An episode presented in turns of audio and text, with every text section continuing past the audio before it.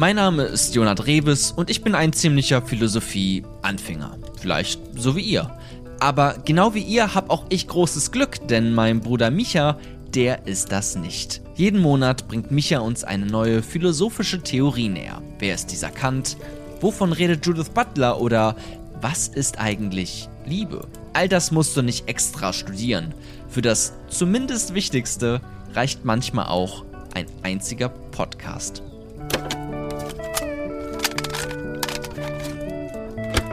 Kapitalismus. Schon mal gehört, oder? Aber wisst ihr auch, was das ist? Ich sag euch, wer es weiß. Karl Marx. Er hat unser Wirtschaftssystem bis ins Detail analysiert und so Milliarden an Menschen aufgezeigt, in was für einer Art Welt sie leben. Wir versuchen heute zu verstehen, wie Kapitalisten ihr Geld verdienen, was das mit deiner Arbeitskraft zu tun hat und warum sich in diesem System immer mehr Menschen entfremden.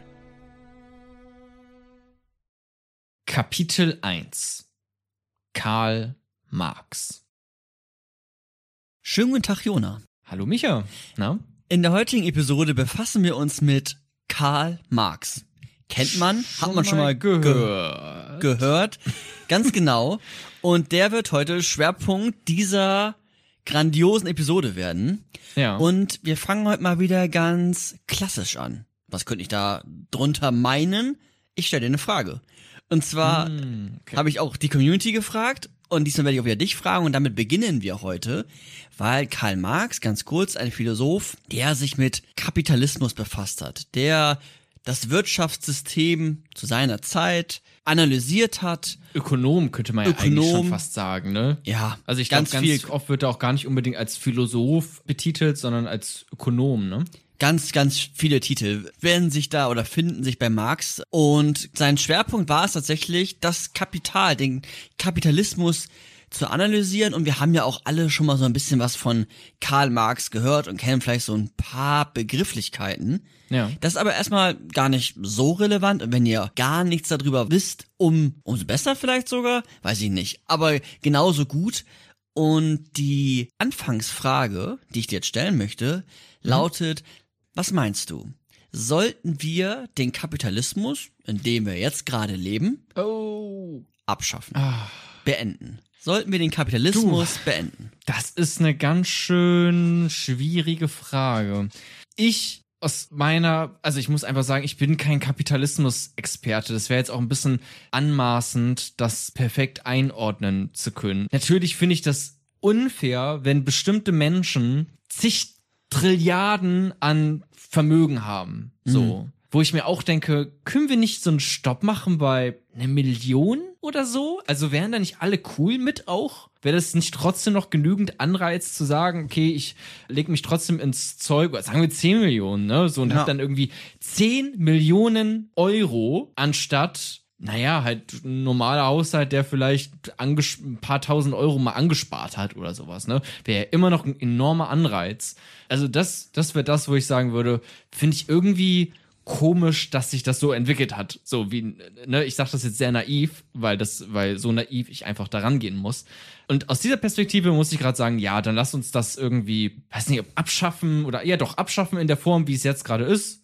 Okay, ja, lass Ja. das machen. Weil das ist so ein Punkt, wo ich jetzt gerade schon merke, okay, ich red mich da jetzt rein und steigere mich da gerade richtig rein, weil mich das doch schon ein bisschen wurmt. Ja. Finde ich seltsam einfach. Ja, klar. Und ist auch erstmal eine ganz gute, intuitive Antwort, finde ich, die du gegeben hast. Und Rein intuitiv auch Genau. gerade, ne, muss man echt sagen. Ja, die aber auch schon den Kernaspekt oder das Kernproblem vielleicht von Kapitalismus im Blick hatte, Ja. nämlich Verteilung. Also wie verteilen wir Geld? Okay, wir können Ja. mit Kapitalismus ganz, ganz viel Geld anhäu anhäufen, das funktioniert scheinbar, doch wie verteilen wir das? Und da sagst du, naja gut, klappt scheinbar nicht, also beenden wir das System. Ne? Ja, oder also das wäre zumindest die Kritik, die mir jetzt Ja. einfällt. Ne? Also was daraus folgt, weiß ich noch nicht, aber dass man das so kritisieren kann, in jedem Falle. Dann lass uns doch jetzt mal anhören, was die Zuhörenden gesagt haben, weil die sind da auch zum Teil, oder die meisten auch, deiner Meinung. Komm, wir hören mal rein. Zu der Frage, ob man den Kapitalismus abschaffen sollte, würde ich sagen, dass man zumindest mehr eine Alternative aufzeigen sollte, um so den Diskurs auch ein bisschen zu verschieben. Ich glaube, wir müssen einfach einen neuen Weg finden. Also, um da ganz dialektisch mit Hegel zu gehen, wenn die These der Kapitalismus ist und die Antithese der Kommunismus, dann ist es vielleicht an der Zeit, dass wir den Schritt zur Synthese gehen und etwas finden, was dazwischen ist. Ich finde, dass der Kapitalismus abgeschafft werden soll soll, da er auf Profit aufgebaut ist, das bedeutet auf Wachstum, führt zu Raubbau und Ressourcenverschwendung, weshalb er nicht nachhaltig werden kann. Also ich persönlich würde sagen, dass man den Kapitalismus nicht komplett beenden sollte. Allerdings finde ich, sieht man, dass er vor allen Dingen zurzeit sehr problematisch wird, dadurch, dass er immer auf mehr Profit und auf auch einen, einen sehr starken Ressourcenverbrauch basiert und daher halt sehr problematisch ist, auch bezogen auf den Klimawandel. Jetzt haben wir ganz, ganz, ganz viele Meinungen gehört und auch mitbekommen, naja, der Kapitalismus ist auf jeden Fall zu, zu kritisieren, ja? Der hat auch sicherlich ja. positive Aspekte, die man hervorheben kann. Doch als System, was uns umgibt, ist erstmal eine, eine Kritik angebracht. Auch wenn man das kapitalistische System irgendwie auch ganz schwer fassen kann, ganz schwer greifen kann. Mhm. Und um das besser verstehen zu können, kann man Karl Marx zur Hilfe nehmen. Karl Marx ist nämlich jetzt ein Philosoph gewesen oder auch Ökonom, wie du gesagt hast, oder auch ein Soziologe, wie andere sagen. Hauptberuflich war er mehr oder weniger eigentlich äh, Journalist, ähm, hat für die Rheinische Zeitung, glaube ich, geschrieben. Auf jeden Fall auch so monarchiekritische Texte, ne? Genau.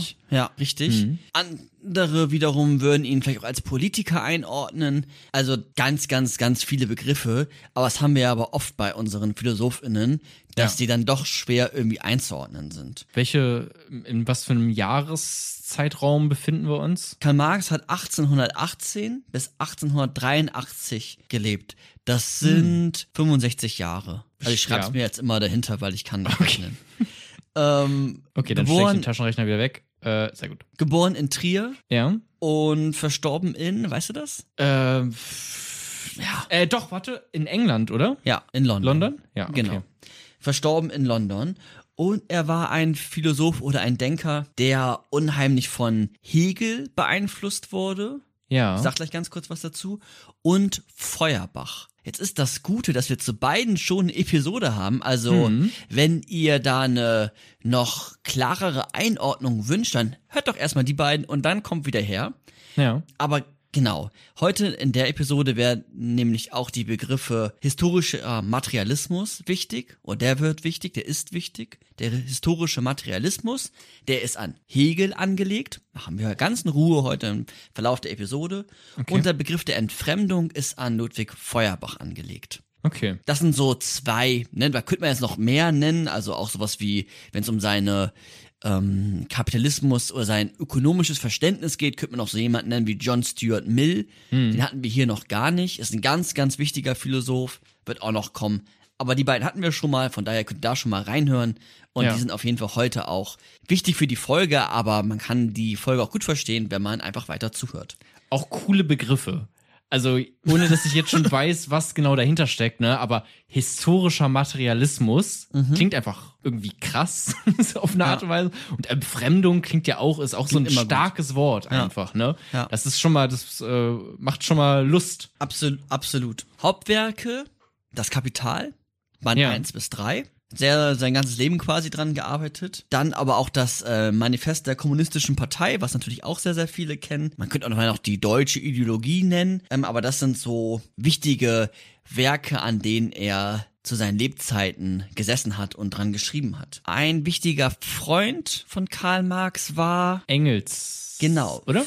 Genau, Friedrich Engels, ein Mitdenker, ein klassischer Kapitalist und Geldgeber auch von Karl Marx, der ihn unterstützt hat, der ja seine Rolle nicht als Philosoph, als starker Theoretiker gesehen hat, sondern einfach als unterstützende Hand und auch als, ja, der hat auch schon ein klares Verständnis von Wirtschaft gehabt Und die beiden zusammen haben das Kapital geschrieben. In Zusammenarbeit. Wobei Marx schon der Theoretiker und Engels eher der Praktiker vielleicht war. Aber Engels hatte Geld und hat Engels- Marx mit genau. finanziell unterstützt. Richtig. Engels ähm, hat geerbt gehabt, der hatte eine Fabrik, der war Ja. finanziell gut ausgestattet, der hatte keine großen Schwierigkeiten. Okay. Also eigentlich jemand, dem es in diesem System ganz gut ging. Richtig. Und trotzdem gesagt hat, hey, lass uns das mal genauer anschauen und analysieren, wo da die Missstände sind. Ganz genau. Okay. Ganz genau. Ist ja auch interessant, ne? Von, Ja. Von so einer Person dann Ja. äh, sowas zu hören oder zu lesen in diesem Buch Das Kapital. Absolut. Die haben sich gefunden und das war, glaube ich, auch wichtig. Aus unterschiedlichsten Aspekten. Das könnten wir jetzt nochmal historisch aufgreifen, aber das schieben wir mal hier heute raus. Vielleicht kommt es noch in den Aufnahmeschluss, aber zu der Stelle jetzt erstmal oder zu diesem Punkt ist ähm, zu Engels erstmal alles gesagt. Für Karl Marx jetzt noch wichtig, dass er eine Kapitalismus-Kritik geschrieben hat und eine Kritik auch im Sinne von, dadurch können wir Veränderung anstoßen. Das hatten wir auch schon bei anderen Philosophen hier. Wenn man, ja, muss jetzt nicht alle rezitieren, sonst kommt man auch ganz schnell durcheinander, wenn man mit Namen hin und her wirft, aber Ja. eine Kritik, um etwas zu kritisieren, heißt auch etwas zu verstehen. Und etwas zu verstehen heißt im Zweifel dann aber auch zu gucken, was kann man daran ändern, was kann man oder muss man vielleicht sogar umwerfen.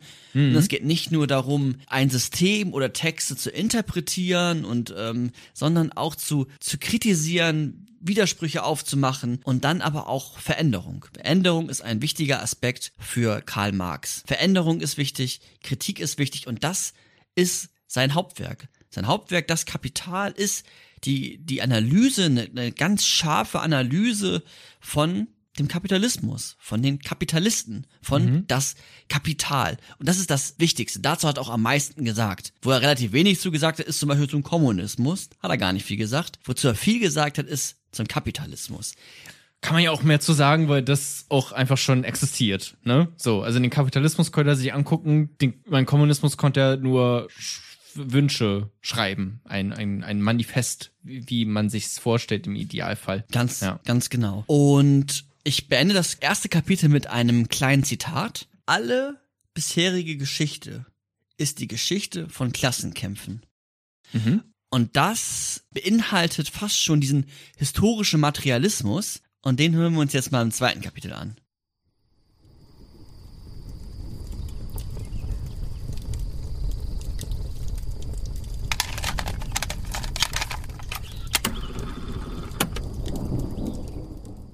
Kapitel 2 Der Antagonismus sowie der Wert der Ware.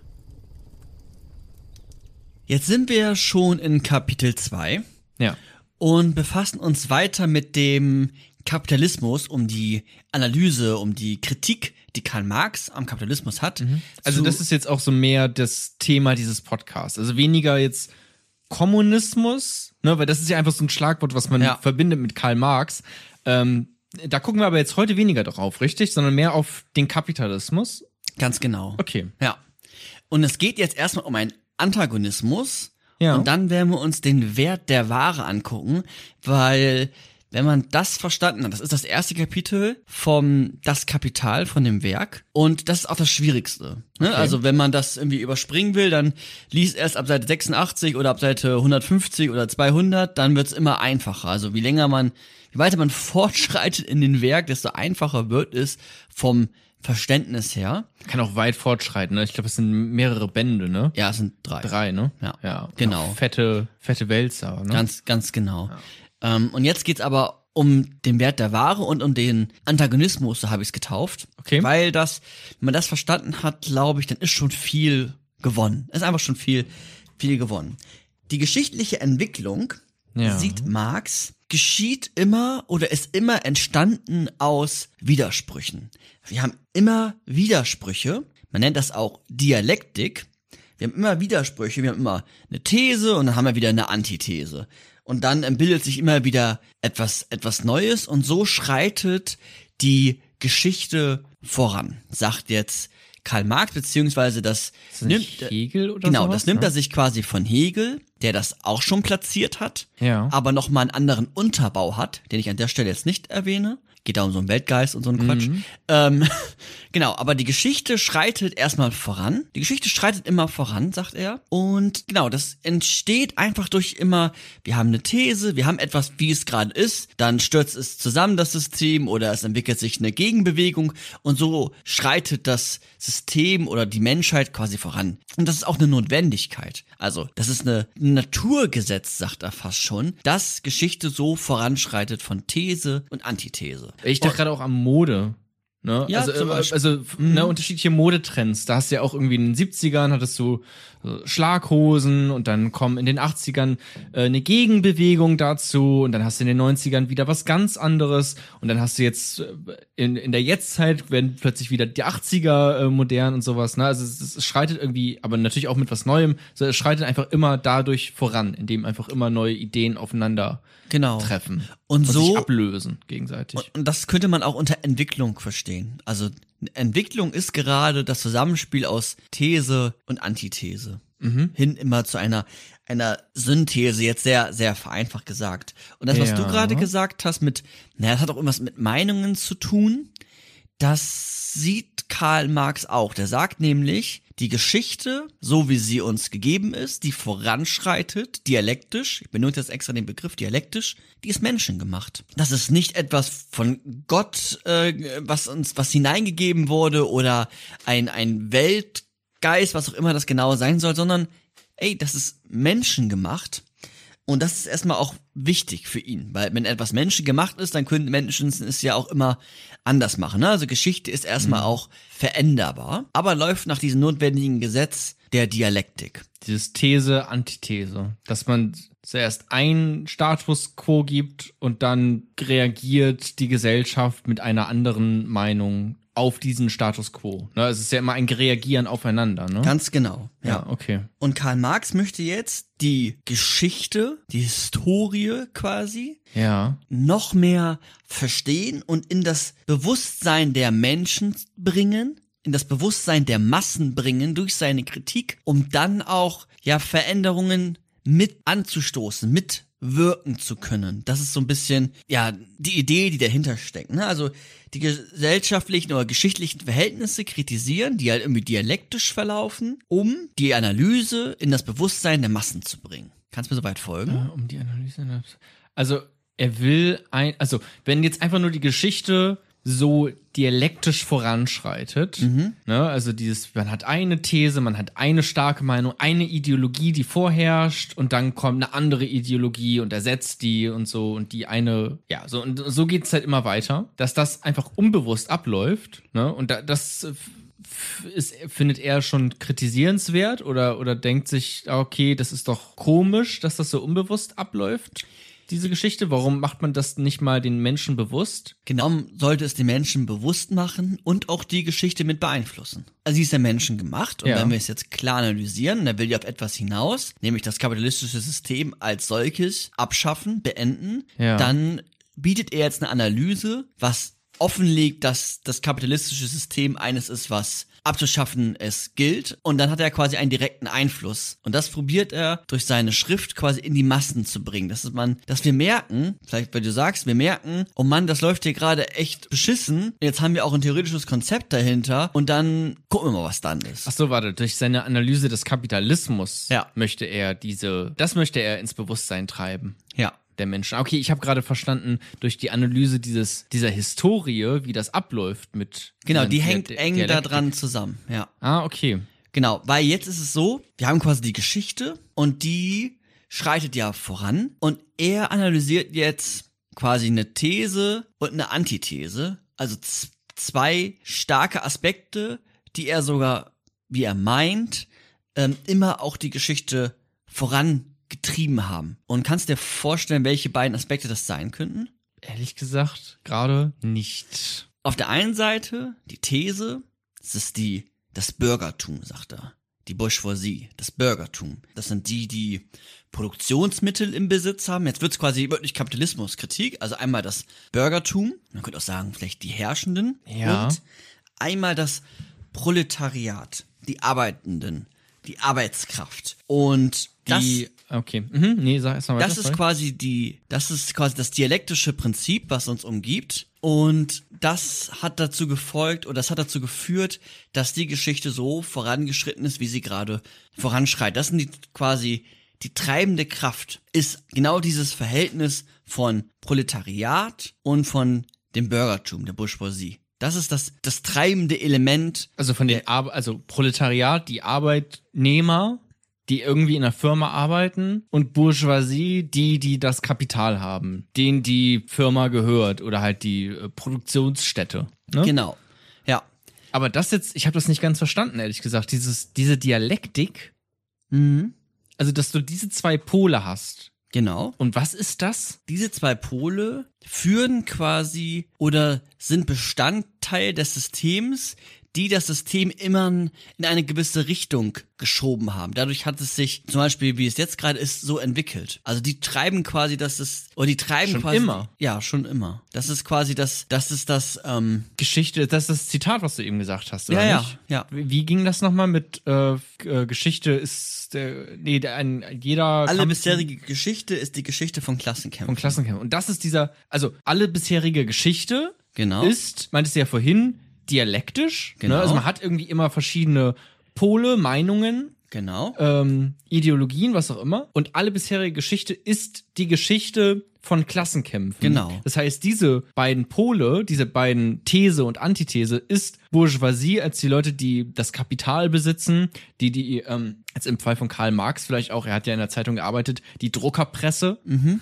und ähm, die Proletarier als die Antithese, Mhm. äh, die halt ihre Arbeitskraft nur hat. Ganz genau. Und Geschichte ist quasi immer das Voranschreiten oder das Entsch ist immer durch, durch Klassenkämpfe geprägt. Und jetzt analysiert er quasi, dass wir aktuell zu seiner Zeit wirklich zwei große Klassen haben. Nämlich das Proletariat als eine ganz, wir, ne, wir erläutern das auch noch immer weiter heute. Ja. Aber das Proletariat als wirklich fast schon homogene Gruppe, als große Klasse. Mhm, und einmal, okay. und Ja, einmal, ja. und genau, Arbeitnehmer, meine ich. Hab Genau, ich einmal die Arbeitnehmer gesagt. Nee, und dann Arbeitnehmer. einmal die quasi die Arbeitgeber, die, die Bourgeoisie, das Bürgertum, die die das Kapital besitzen, ähm, als als andere Klasse und die kämpfen fast schon gegeneinander. Die sind immer mit sich ja im, nett gesagt im Austausch, böser gesagt im im Zwietracht, im Kampf. Ja. Und dadurch entwickelt sich Geschichte. Und Geschichte. Geschichte. hat sich auch immer schon so entwickelt. Da könnte man jetzt nochmal einen historischen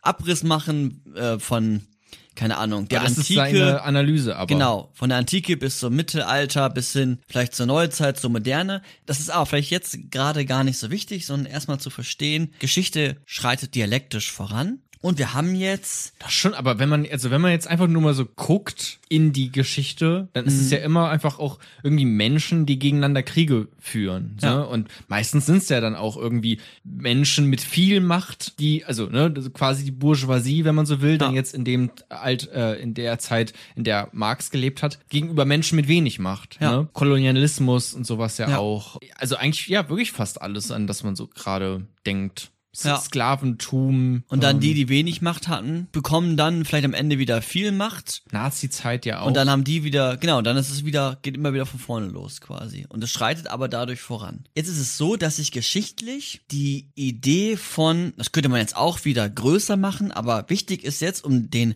Argumentationsstrang verstehen zu können, dass sich geschichtlich die Idee von Produktion, von Aneignung, von Privateigentum, von Arbeitskräften, also Personen, die Arbeitskraft haben und äh, Fabrikbesitzer ähm, entwickelt hat, Industrialisierung vielleicht so als, als Schlagwort, Ja. ähm, dass sich so etwas entwickelt hat wie erstmal vielleicht auch wie ein Begriff der, der Freiheit, dass Menschen nicht mehr gezwungen waren, was nicht für die Feudalherren äh, zu arbeiten, sondern ne, erstmal gab es dann ganz, ganz viel Freiheit, das hat sich quasi ist aufgesprengt, die Ketten da sind aufgesprengt und dann entwickelte sich aber so etwas auch wie wie, wie Wettkampf, wie mehr oder weniger vielleicht freie Markt und im Speziellen jetzt so etwas, was man Kapital, was man Profit nennen kann und wo es um die Akkumulation, um das Aneignen, um das immer Anhäufen von Reichtum geht. Und das ist quasi schon der Kapitalismusbegriff so ein bisschen eingefangen. Es geht da einfach um die Anhäufung von Profit. Profit auf einem mehr oder weniger freien Markt. Das hat sich geschichtlich so entwickelt. Und da Ja. ist ein, ein Wettkampf, herrscht da, ein Wettkampf. Und der Kampf ist natürlich zwischen mehreren Parteien, aber auch im Besonderen zwischen, ja, vielleicht schon, ne, zwischen den, ich nenne es mal, zwischen den, zwischen die Firmen, zwischen den Firmen, aber natürlich auch immer zwischen diesen Gegenspielern, zwischen diesen beiden großen Klassen, nämlich das Proletariat und die Bourgeoisie, das Bürgertum auf der anderen und auf der einen Seite. Und das hat sich geschichtlich so entwickelt und ist dann ja auch immer weiter vorangeschritten bis hin zur globalen Produktion. Und wir kennen es ja auch alle und wir können uns ja auch fast gar nichts anderes mehr vorstellen als dieses innewohnende Prinzip, ne? Dass es so etwas gibt wie Privateigentum, dass es so etwas gibt wie meine Arbeitskraft, die ich auf dem Markt quasi verkaufe und dann auch wieder anteilig äh, ein Ja. bisschen Geld dafür bekomme. Und ich mich selbst behaupten muss als Arbeiter, weil es gibt sehr viele Arbeiter und Arbeiterinnen und natürlich auch die Selbstbehauptung von den einzelnen Unternehmer und Unternehmerinnen, ähm, die auf diesem freien Markt quasi im Wettkampf zueinander stehen und wo es einfach dann immer um Profit geht. Und der Profit sollte möglichst, äh, es geht um, um, um Beschleunigung, um Wachstum und um, ja, vielleicht letztendlich einfach um die Anhäufung von Reichtum, von, von Profit, von Kapital. Mhm. Das ist jetzt seine, äh, die Analyse von Marx. Ganz genau. Okay. Und dann haben wir jetzt nämlich die Bourgeoisie, die Kapitalisten und das Proletariat, die lediglich die nackte Arbeitskraft haben. Die haben keine eigenen Produktionsmittel mehr, die haben sie quasi abgegeben, kann man sich historisch angucken so ein bisschen, aber die haben jetzt quasi wirklich nur noch die Arbeitskraft. Die haben kein eigenes Land mehr, die sind alle keine Bauern und Bauer, Bäuerinnen mehr, sondern die haben, was haben sie? sich selbst. Sich selbst Ja. und das können sie quasi verkaufen. Das heißt, die haben die eigene Arbeitskraft, keine eigenen Erzeugnisse mehr und die Arbeitskraft wird ein sehr wichtiger Aspekt für sie, um leben zu können. Und natürlich aber auch für die Kapitalisten, um möglichst viel Kapital anhäufen zu können. Weil die Kapitalisten haben jetzt das Ziel, Mehrwert zu erwirtschaften. Die wollen nicht nur bisschen, ich erkläre den Begriff gleich noch genauer, die wollen nicht nur so ein bisschen äh, Gewinn machen und alles gleichmäßig verteilen, sondern es geht darum, mehr Wert zu schaffen, also möglichst viel Profit, jetzt erstmal einfach gesagt, um auch selbst da zu überleben oder aber natürlich auch, um Macht zu haben, Einfluss, Gier irgendwie, ne? Gier, Also- ähm, und ja, weil es einfach geht, weil das System so aufgebaut ist, dass es um, Ja.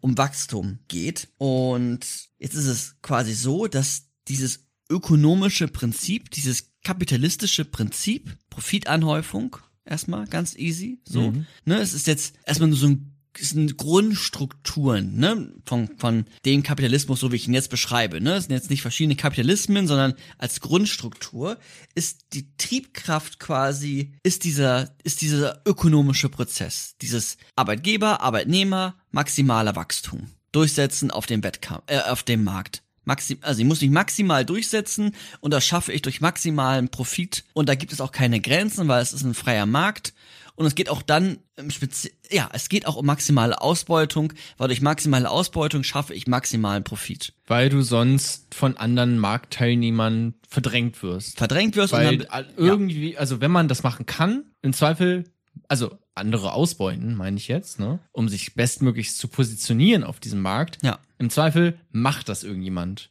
Genau, deswegen Und brauchst weil das irgendjemand macht und also alle wissen, dass das irgendjemand machen wird, machen es dann alle. Genau, deswegen brauchst du zusätzlich auch noch maximal Innovation, damit du immer schon die nächste Idee hast. Und am besten da schon ganz, ganz viele Marktanteile dir aneignen kannst. Ja. Siehe Streaming-Dienste wie Netflix heutzutage. Eine gute Idee, könnten sie durchsetzen und haben dann maximal Geld hineingeschüttet, um da möglichst viele Marktanteile zu haben. Und das ist, und so, sagt er jetzt, so, sch- so schreitet die Welt voran. Die Welt oder die, die Historie schreitet genauso voran durch diesen ökonomischen Prozess. Okay, Ja. ja.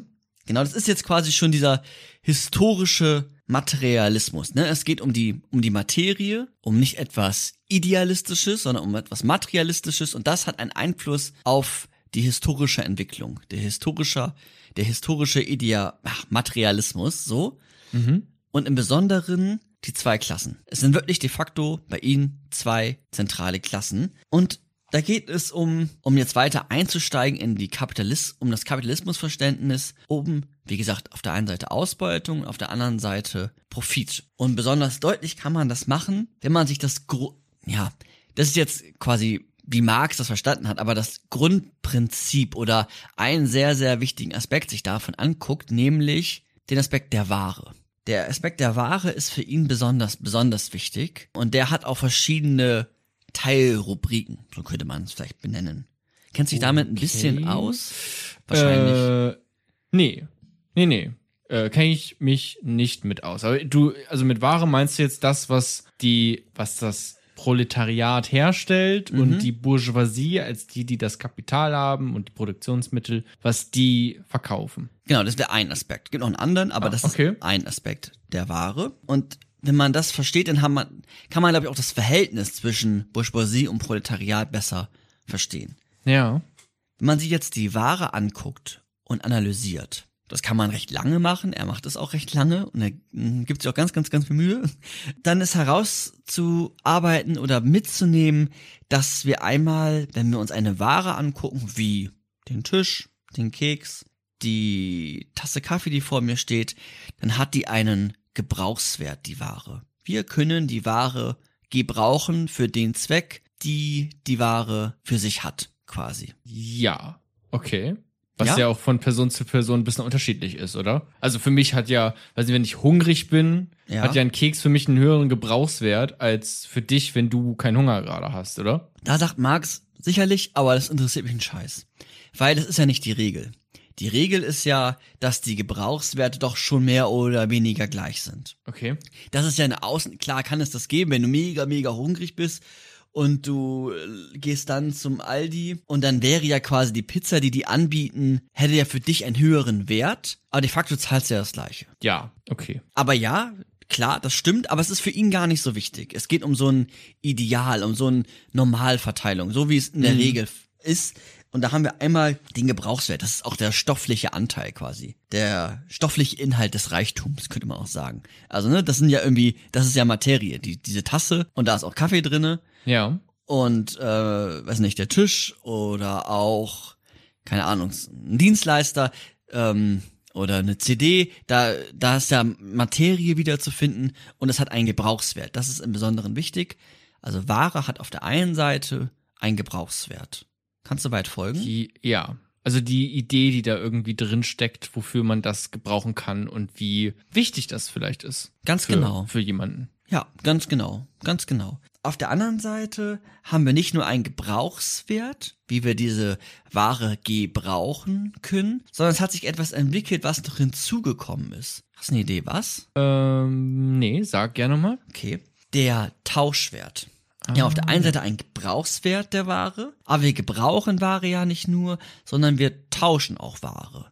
Und wir könnten jetzt Ware gegen Ware tauschen, Ja. dein Keks gegen meinen Tisch, deine Mhm. Flasche Wasser gegen einen Stein von mir, keine Ahnung, wir könnten Waren tauschen, Ja. aber wir könnten natürlich auch Waren tauschen gegen Geld und Geld ist dann das Mittel, um wieder tauschen zu können. Jederzeit kann ich mir dann quasi alles aneignen. Wir haben einen riesigen Markt. Da gibt es Äpfel, da gibt es Tische, da gibt es Computer. Und auf diesem Markt kann ich dann mit dem Geld, was ich mir erwirtschaftet habe, was ich besitze, eine Ware aussuchen und die dann tauschen gegen mein Geld. Und dann hat der wiederum wieder Geld und kann Ja. es wieder auch eintauschen äh, gegen andere Waren. Aber die einzelne Ware hat dann immer auch ein Tauschwert und nicht nur ein Gebrauchswert. Aber was ist jetzt der Tauschwert? Also, das habe ich noch nicht so ganz verstanden, wo da jetzt der Wert drin liegt. Wie gut ich was tauschen kann, ist es ja nicht, weil ich kann ja alles tauschen mit Geld oder gegen Geld. Genau, aber du tauscht es dann. Das ist ja entscheidend. Ne? Du hast dann einen Apfel Ja. und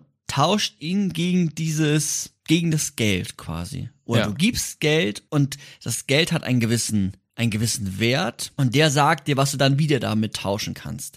Aber die Ware an sich hat nicht nur einen Gebrauchswert, wie ich die Ware gebrauche, sondern im Besonderen hat sie immer auch einen Tauschwert. Und das ist ent entscheidend, um das kapitalistische System mehr ähm, begreifen zu können, dass wir ganze Zeit Ware miteinander tauschen. Aber der Tauschwert ist dann einfach das, wie viel es kostet. Ja. Okay, okay. Mhm. Ja? Ja? gut, da habe ich verstanden. Okay. Jetzt ist es weiter so, dass die Ware, und er spricht auch in seinem Werk immer wieder von Ware und macht, meint meistens Gebrauchs, meint, meint meistens Tauschwert, aber so richtig voneinander trennen kann man es eigentlich auch nicht. Also eigentlich, wenn man Ware sagt, sollte man sich immer Gebrauchswert, Tauschwert merken, als, als zwei Begriffe, Ja. die quasi in diesem Begriff drinne stecken, die immanent in diesem Begriff sind. Und, und das ist jetzt komplizierter, ähm, aber vielleicht auch nicht. Außer man stellt ganz, ganz viele Fragen. Das ist jetzt schon kompliziert, Okay. wenn du es so einleitest.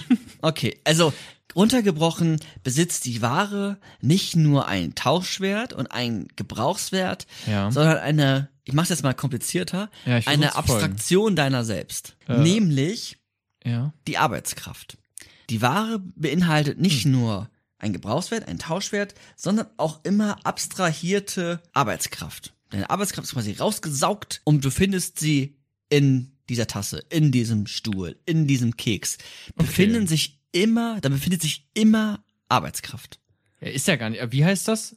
Wie, wie heißt Arbeitskraft. Diese? Ah, das heißt einfach Arbeitskraft. Arbeitskraft. Das hat nichts mit Wert nochmal am Ende. Habe ich jetzt als Arbeitskraft aufgeschrieben. Okay. Da, das ist doch gar nicht so kompliziert. Das ist ja eigentlich im Prinzip, okay, es ist teurer, einen handgefertigten Tisch äh, zu kaufen, als ein, der irgendwie am Fließband erstellt worden ist, auch wenn der den gleichen Gebrauchswert hat. Mhm. weil da einfach mehr Arbeitskraft drin steckt, weil es einfach länger dauert, den per Hand ähm, herzustellen. Ja, und da könnte man jetzt ganz viele Nachfragen schon stellen. Also, ich mach's jetzt mal so ein bisschen, aber lass uns da nicht verrennen. Ähm, aber jetzt könnte ich ja auch sagen, also ist das Credo eines ein solches, dass ich möglichst langsam arbeite, Ja. damit ich möglichst viel Wert habe. Also lasse ich mir jetzt auch für diesen Keks, den ich jetzt in der Hand habe, mal zehn Stunden Zeit, dann ist der Keks ja genauso viel wert wie der teure Tisch, den du gerade benannt hast. Das würde aber der Markt zum Beispiel wieder nicht hergeben. Nee. Weil es gibt ja genügend Leute, die den Keks schnell produzieren, Das ist das, bei das gleicher Qualität. Genau, und dann das einfach deswegen das Maßstab genommen wird, ist dann einfach das. Ja. Ja. Es gibt einfach einen Maßstab, der da genommen Genau, wird. und es gibt einen, ne? einen Markt quasi, der auch immer einen Einfluss dann auf den, auf den Wert quasi hat, auf diesen, der Wettkampf, der da quasi herrscht. Ja, weil es irgendwo anders jemand gibt, der kann das einfach in einer gewissen Schnelligkeit ähm, erreichen. Ja, genau. Ja, Und vielleicht auch mit Handarbeit und sowas, aber das wird dann als Maßstab genommen. richtig. Richtig. Also, wir merken uns, wir haben Tauschwert, wir haben Gebrauchswert und wir haben abstrahierte Arbeit. Aber der Tauschwert bleibt jetzt gleich da bei den beiden? Also ob da jetzt, also der Tauschwert ist einfach wirklich immer nur das, was ich bezahle. Genauer ist der Tauschwert deine Arbeitskraft. Hä? Ja. Deswegen sage ich, es könnte auch komplizierter werden, wenn man Fragen stellt. Jetzt hast du eine Frage gestellt. Scheiße. Ja, aber ist, glaube ich, wichtig. Der vergleichbare Aspekt, der sich in den Waren befindet, ist die Arbeitskraft. Weil, was haben alle Waren gemein? Menschliche Arbeitskraft. Also vergleichen wir Arbeitskraft miteinander und dadurch entsteht der Wert der Ware. Ja. Und wir tauschen auch so ein bisschen Arbeitskraft quasi aus. Ja. Ja, wir, wir können jetzt dann noch weiter, quasi ein bisschen weiter voranschreiten und wenn wir merken gegen Ende des Kapitels, oh, da sind noch so ein paar Lücken, dann ähm, auf jeden Fall noch aufgreifen. Aber also wir tauschen Arbeitskraft aus im Sinne von ich habe jetzt, weiß nicht, du hast vielleicht Orangen geerntet zwei Tage lang und hast daraus Orangensaft hergestellt und ich habe irgendwie eine äh, in innerhalb einer Woche eine tolle äh, Tasse ähm, äh, getöpfert ja. und wenn wir das miteinander tauschen, ne, diese Ware, die dabei entstanden ist, dann tauschen wir eigentlich diese Arbeitskraft, die dahinter steckt.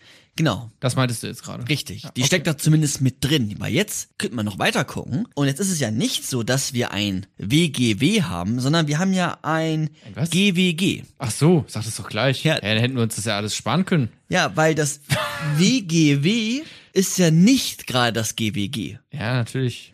Ganz logisch. Was weil? Ja, nein, okay. Wir haben ja nicht eine Ware, geben dem Geld oder das System ist nicht ein solches. Im, im normalen Verbrauch haben wir vielleicht den Eindruck, aber wir haben nicht, wir, wir haben dann eine Ware, wir geben Geld und kriegen eine Ware. Warte, da, Das ist es nicht. WGW ist Ja. das jetzt. Ja, genau. Wie, Okay, Ware, Geld, Ware. Okay, Ware. Warte, was ist jetzt jetzt? Ware. Geld, und, Ware. Nein, aber in, im Ablauf. Du, ich gebe eine Ware, kriege dafür Geld Genau, du und hast, hole mir dafür eine andere Ware. Hm, du, du siehst, du hast quasi deine Ware. Ja, oder ja, man kann es auch so zusammenfassen, wie du schon gerade schon gesagt hast. Jetzt entscheidend, dass wir aber in dem System, in dem wir leben, es nicht darum geht, am Ende eine Ware zu haben, sondern am Ende Geld zu haben. Es geht nicht darum, möglichst viele Waren zu haben, sondern es geht darum, und dann sind die ja auch quasi, ja, dann, du willst ja quasi mehr Profit haben, mehr Gewinn haben. Und das hast du nicht mit der Ware, die vielleicht genauso viel wert ist wie die andere Ware, WGW, Ware, Geld, und dann hast du wieder neue Ware, die im besten Falle gleich viel wert ist wie die Ware zuvor, vielleicht. Ja. Sondern es geht darum, G, also Geld zu besitzen, Geld auszugeben, eine Ware zu kaufen und dann am Ende wieder mehr Geld zu haben. Also das ist quasi das Systemimmanente in diesem kapitalistischen GWG. genau, in diesem kapitalistischen System. Also Hat er diese Abkürzung äh, reingebracht oder wolltest du es einfach nur Hat er auch. verkomplizieren? Nee, nee, hat er auch Okay. schon reingebracht. Also das, die, die Bourgeoisie, die Kapitalisten, also wir, wir müssen so ein bisschen abstrahieren. Wir sind Ja. jetzt nicht nur bei uns im Alltag, ja, da finden wir diese Phänomene auch, aber um es erstmal zu verstehen, die Kapitalisten wollen mehr Geld am Ende. Sie wollen einen Mehrwert. Sie wollen nicht nur den Wert, sondern sie wollen Mehrwert. Sie wollen Profit, könnte man auch sagen. Sie wollen Geld am Ende haben. Sie wollen Kapital haben und dieses Kapital dann wieder investieren oder selbst für sich arbeiten lassen. Aber es geht darum, aus dem Wert der Ware Mehrwert zu schaffen. Aus dem Wert der Ware. Genau, die Ware hat ja einen Gebrauchswert und einen Tauschwert. Und aus diesen Werten schaffe ich am Ende einen Mehrwert. Das ist de facto dann das Geld, das Kapital, Ja. mit dem ich dann wieder agieren kann. Okay, ich glaube, da musst du Mehrwert erklären, ne? Vermutlich. Ich, mach, ich mach's einfach noch mal einen Tick einfacher vielleicht. Ja. wir, die, wir als jetzt Arbeitgeber versuchen Waren so zu produzieren, dass am Ende ganz, ganz viel Geld bei rauskommt. Die Bourgeoisie Ja, versucht Waren so zu produzieren, also wollen einfach viel Geld haben. Ja, also sie produzieren Waren und äh, möchten damit möglichst viel Geld äh, erwirtschaften. ja. Okay. Und das ist ja das Systemimmanente. Also das ist ja quasi, was das System Ja, so, so funktioniert so, so, so, so funktioniert's. Und das geschieht jetzt dadurch, dass sie es schaffen, möglichst wenig zum Beispiel den Arbeiter Geld auszuzahlen, also Lohn, Ja. weniger Lohn denen geben, als die Arbeiter tatsächlich eigentlich erwirtschaften. Oder im Spezielleren vielleicht sogar noch, also so sagt Marx auch, eigentlich geht's immer um die Arbeitszeit. Also abstrahierte Arbeit ist eigentlich auch immer abstrahierte Arbeitszeit. Und keine Ahnung, wir haben vorher ArbeiterInnen, die zehn Stunden gearbeitet haben und dann gab es schon am Ende vielleicht, ähm, weiß ich nicht, jetzt eine fiktive Rechnung, die arbeiten zehn Stunden ähm, und nach acht Stunden haben die quasi, kriegen die eigentlich schon, haben die quasi plus minus null, also dann hat der Arbeitgeber, was er denen quasi gibt, plus minus null. Ne, er gibt denen quasi Geld und wenn die acht Stunden gearbeitet haben, haben die so viel gearbeitet, als wenn sie, haben die quasi das alles auch geleistet, was der Arbeitgeber danach auch verdient. Und letzten zwei Stunden, kannst du weit folgen? Achtung, jetzt noch einmal ganz genau zuhören. Sie fangen morgens ihren Arbeitstag an, wissen, sie kriegen für den, für diesen Arbeitstag 200 Euro.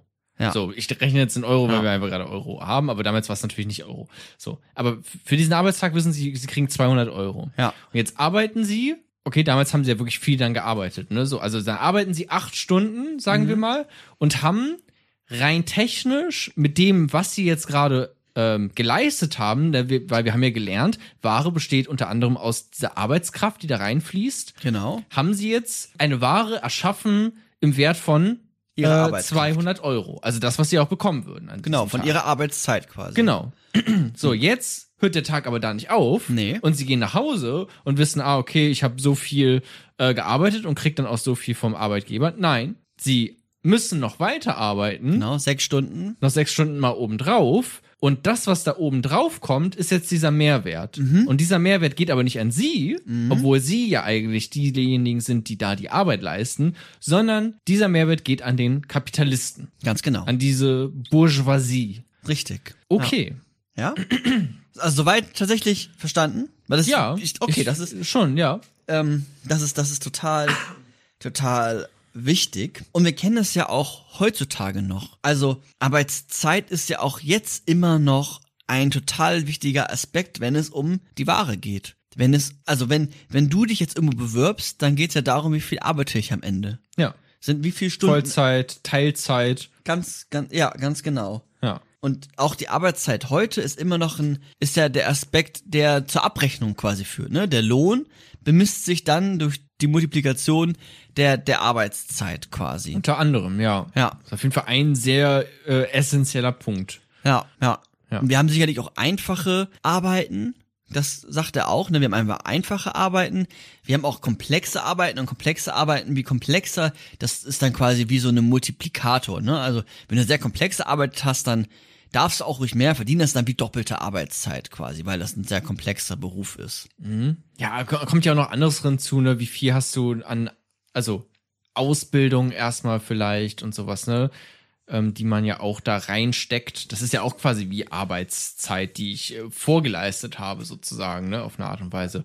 Es sind ja einfach noch ein paar andere Faktoren. Ja. Aber es ist auf jeden Fall ein sehr wichtiger. Genau. Und jetzt ist es ja so, dass du deine Arbeitskraft als deine nackte Arbeitskraft als Arbeiterin den ja quasi verkaufst. Das ist ja das, was du besitzt. Und Ja. das findet der Marx überhaupt nicht gut, weil das zu diesem Mehrwert führt und der Mehrwert sich immer mehr steigert und steigert und das Reichtum quasi sich da ähm, häuft und immer weiter zentriert und die Arbeiterschaft und Besonderen jetzt auch die in den Fabriken zu seiner Zeit gar nichts davon bekommen und es quasi wirklich wie so eine zwei Klassengesellschaft sich ähm, abzeichnen. Also wirklich die ArbeiterInnen, die 14 Stunden gearbeitet haben, Ja, die immer mehr arbeiten auch ja. dann. Also ja. es war damals wirklich 14 Stunden arbeiten, weiß ich nicht, sieben Stunden Schlaf und dann, ähm, dann wieder, weiß ich noch, ein bisschen ankommen und so und dann wieder weiterarbeiten. Mhm.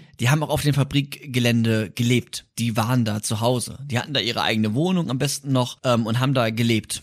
ja. Ähm, das ist total, total verrückt und total, und total spannend. Und diese, die jetzt da arbeiten in den Fabriken, das ist quasi diese Masse, das Proletariat. Und die werden ja de facto durch das System Ausgenutzt. ausgebeutet. ja. Weil sie viel mehr Wert eigentlich schaffen und davon nichts bekommen. Und die wenigen, die quasi die Produktionsmittel haben, das Ja. Eigentum haben, die Möglichkeit auch haben, das Proletariat ausbeuten zu können. Weil die abhängig davon sind. Ne? Genau. Also denen gehört halt Die Maschinen. Äh, die Maschinen. Richtig. Die, die Druckerpresse. Ja. Und ohne die haben ha- halt die Arbeitnehmer keinen Ort, an dem sie arbeiten könnten überhaupt. Ganz genau. Und das nutzen die aus. Richtig. Okay. Jetzt könnte man ja natürlich noch mal trotzdem sich überlegen, warum ist es eigentlich so schlecht, seine Arbeitskraft zu verkaufen? Kann ja auch was ganz Tolles sein, seine Arbeitskraft zu verkaufen. Könnte man, ne, könnte man jetzt ja weiter fragen. Ja. Und da sagt er, wisst ihr was? Wir verlieren uns selbst, wenn wir uns als Ware sehen und uns verkaufen und landen in Ketten, in unsichtbaren, die dich ähm, fesseln und du verlierst dich und du hast äh, und du bist auch dann in so einer in so einem Abhängigkeitsverhältnis und hast einen Kontrollverlust. Und was er damit meint, Ja. würde ich im dritten Kapitel weiter ausführen. Okay, sehr gerne, weil da sind auch gerade viele Fragezeichen bei mir erstmal aufgeploppt. Aber im, äh, im nächsten Kapitel. Okay, Jupp. cool.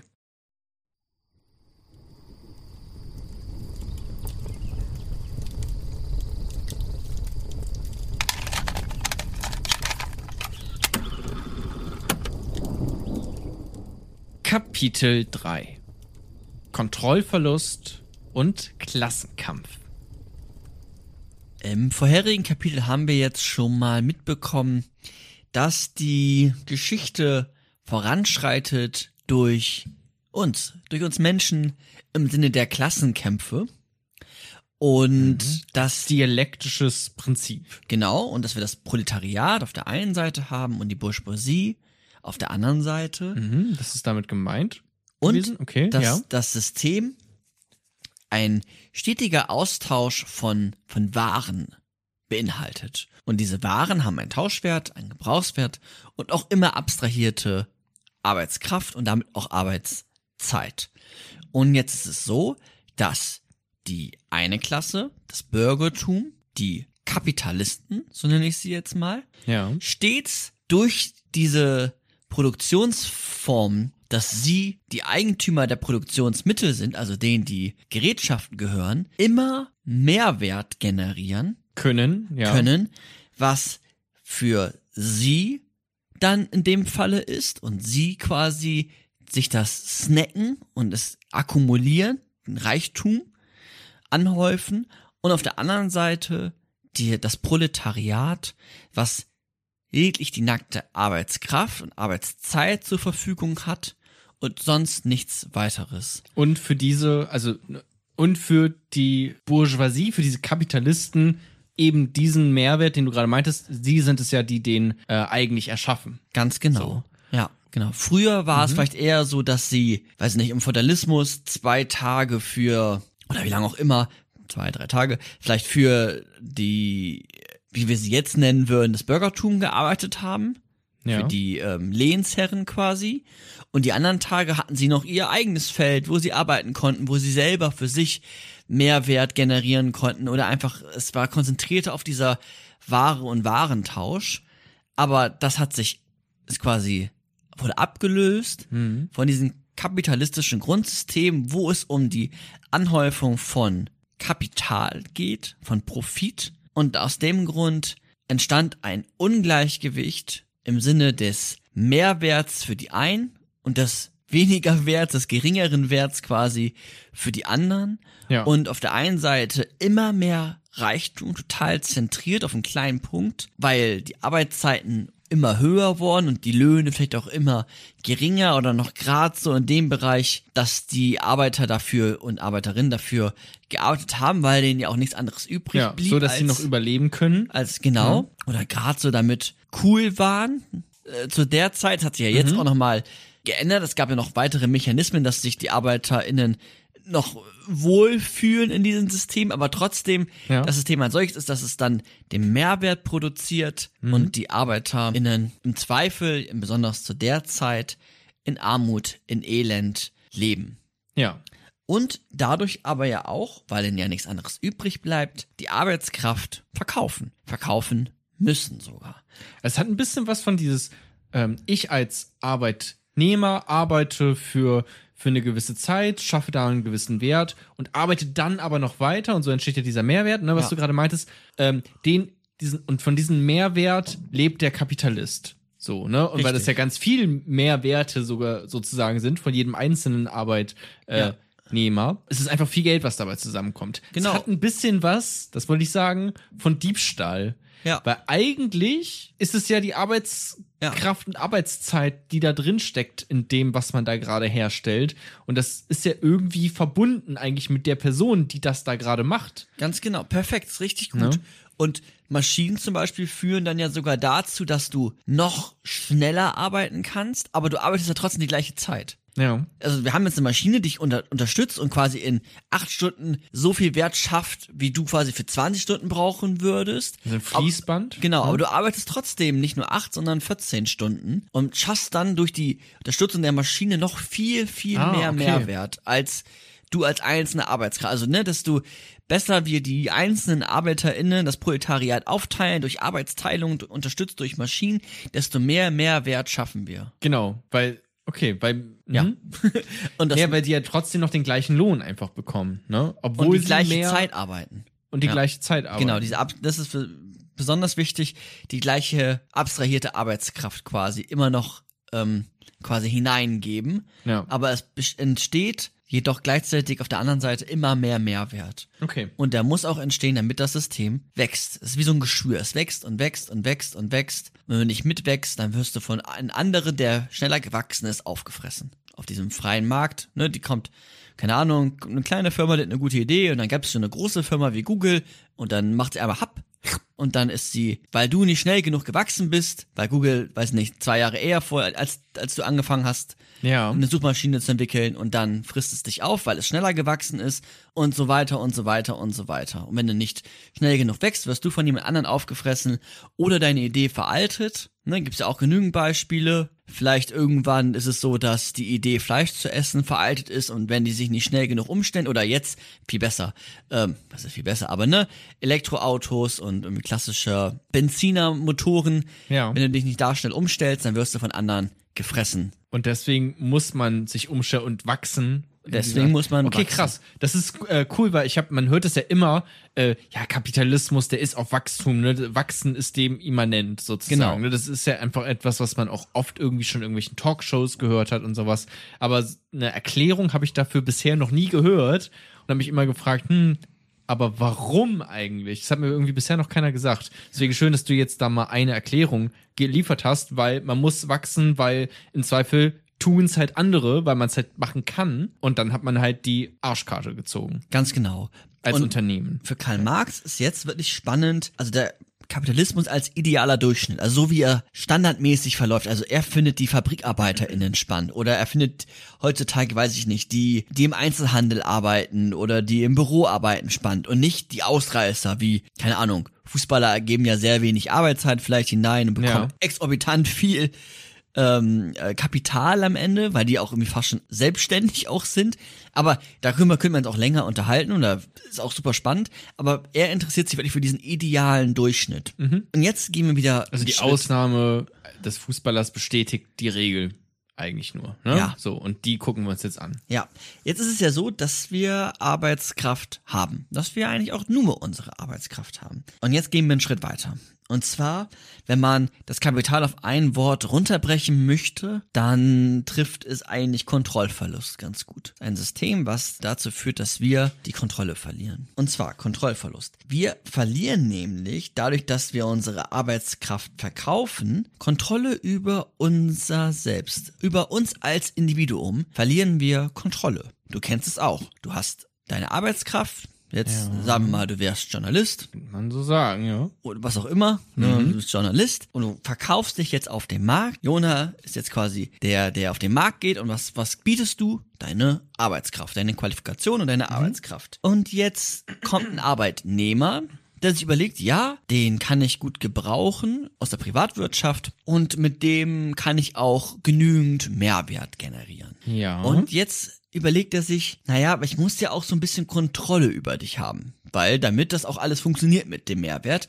Und ihr schließt einen Vertrag, einen Arbeitsvertrag, der das ganz klar regelt. Was regelt der? Acht Stunden deines Tags regelt der, ganz genau. Oder vielleicht sogar neun oder zehn. Er regelt, wann du arbeitest, wo du arbeitest, wie viel du arbeitest, unter welchen Bedingungen du arbeitest, wie viel Lohn du am Ende bekommst. Und die Kontrolle davon gibst du quasi ab. Du bist quasi gezwungen, das abzugeben, wenn du mitspielen willst. Und du musst in der Regel mitspielen, weil erstmal spielen ja irgendwie alle dieses kapitalistische Spiel. Ja. Und ähm, wenn du nicht auf Sozialhilfe quasi das in Anspruch nehmen willst, was wir jetzt hier noch haben, dann musst du einfach mitspielen. Ne? Gehen wir jetzt erstmal von so einem Standard-Menschen aus, der spielt dieses Spiel mit und zieht sich nicht zurück. So, man kann sich da auch Ja. ganz schwer entziehen. Das ist sowieso ganz, ganz Also ganz anders als jetzt noch dann in seiner Zeit vor äh, wenigen Jahren oder vielleicht auch ein bisschen mehr Jahren, wo noch alle Leute ihren eigenen Gutshof, Bauernhof hatten und Ja. dort sich um sich selbst gekümmert hatten Ja. oder haben Ja, 12. ähm, Jahrhundert, 13. und ja. äh, einfach ihr eigener Boss dann damit waren. Genau. Also du gibst Kontrolle ab. Ab. Ja. Du hast irgendwann mal in der Menschheitsgeschichte Kontrolle gewonnen, wenn man sich so die Aufklärung anguckt. Ist ja so ein großer Begriff. Aber jetzt gibst du wieder Kontrolle ab. Und verkaufst dich ja in diesem Moment. Und jetzt ist es weiter so. Und jetzt springen wir mal von deinem kreativen Beruf einmal kurz weg, um das mehr zu verdeutlichen. Aber wir finden das auch in ganz vielen Sparten. Aber jetzt sind wir mal wieder den, den äh, vor Augen, den auch Karl Marx vor Augen hatte, mit denen, die er auch irgendwie dann relativ gut kannte, auch wenn er eine Fabrik nie von innen gesehen hat. Ähm, also ist wirklich so. ähm, den Fabrikarbeiter. Ja. Die Fabrikarbeiterin und die ganzen Kinder, die da auch gearbeitet haben. Das fing ja schon mit zwölf an oder mit zehn, keine Ahnung. Und wenn du ein Loch klettern musst, ist es mit acht wahrscheinlich. Okay. Ähm, dann ist es so, dass du auf verschiedensten Sphären Kontrollverlust erlangst. Einmal das, was wir gerade erläutert haben. Ja, räumlich, zeitlich. Haben. Zeitlich, räumlich, welche Bedingungen, Lohn, Arbeitszeit. Ja. Dann aber auch weiter, dass du, ja, dass du zum Beispiel in der Fabrik, du arbeitest ja einfach vor dich hin. Es ist ja ein total monotones dahin vegetieren und einfach mal machen. Du weißt gar nicht mehr wirklich, was du da machst. Du Also arbeitest. Arbeitsteilung, ne? Ist ja Genau. da das Stichwort. ja, ja. Es Also- gibt, ja, Wenn wir jetzt bei einem Auto sind, baut ja nicht mal eine Person das ganze Auto von vorne bis hinten, sondern alle stehen an einem Fließband und alle machen, also ist das, was du jetzt meinst? ja, ja, ja, absolut. Also alle machen so eine Handbewegung vielleicht auch nur und ne, aber alle alle machen halt nur eine einzige die ganze Zeit immer und immer wieder und das ist halt eine Handbewegung von weiß ich nicht wie vielen bis dieses Auto dann fertig wird, aber diese eine Person macht nur einen Schritt genau. und diesen Schritt halt immer wieder. Und du weißt gar nicht mehr, was du da schaffst. Du weißt Ja. es gar nicht mehr. Aber du bist ja 14 Stunden da. Also du gibst ja 14 Stunden deines Lebens Hm. und zu sein heißt ja auch bei einigen PhilosophInnen, ähm, zeichnet sich dadurch aus, wie man quasi handelt.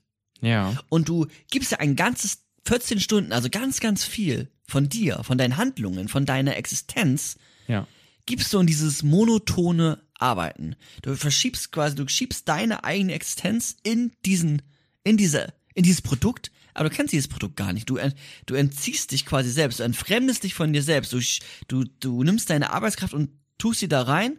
Mhm. Du tust dein eigenes Ich ist quasi, also jeder, weiß ich nicht, jeder Tisch, Lebenszeit halt. ja, ne? jeder Tisch hat auch immer einen gewissen Herbert-Anteil. Nehmen wir mal Herbert als Arbeiter. Ja. Da ist auch immer ein Stück Herbert drinne. Seine Existenz steckt in diesem Tisch.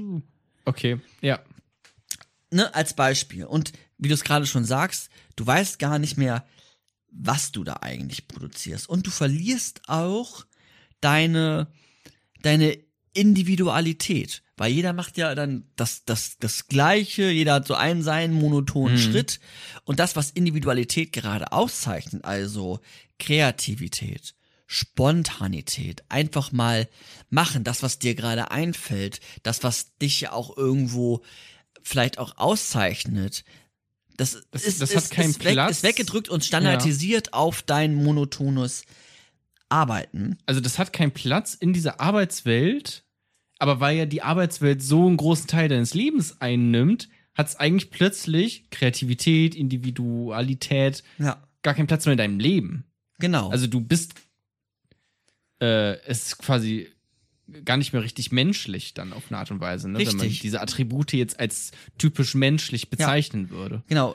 Du gibst quasi einen Teil von dir selbst ab und du verlierst ja die Beziehung auch zu dir selbst, weil du gibst ja ganz viel von dir in dieses Arbeitsprodukt, was du aber de facto ja auch irgendwie dann sogar ja kaum kennst, weil du gar nicht mehr selber als ganz allein diesen tollen Tisch geschaffen hast, Ja.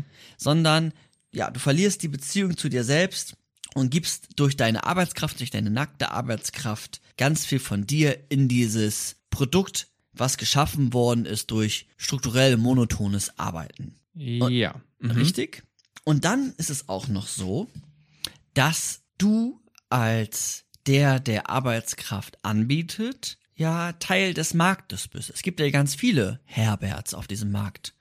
Ja, klar. Und die müssen sich ja auch gegenseitig, wenn es quasi weniger Arbeitsplätze als Herberts gibt, müssen ja auch die Herberts sich quasi beweisen ja. und ähm, sich quasi anstrengen, Sonst werden um- sie ausgetauscht. um diesen Arbeitsplatz zu bekommen.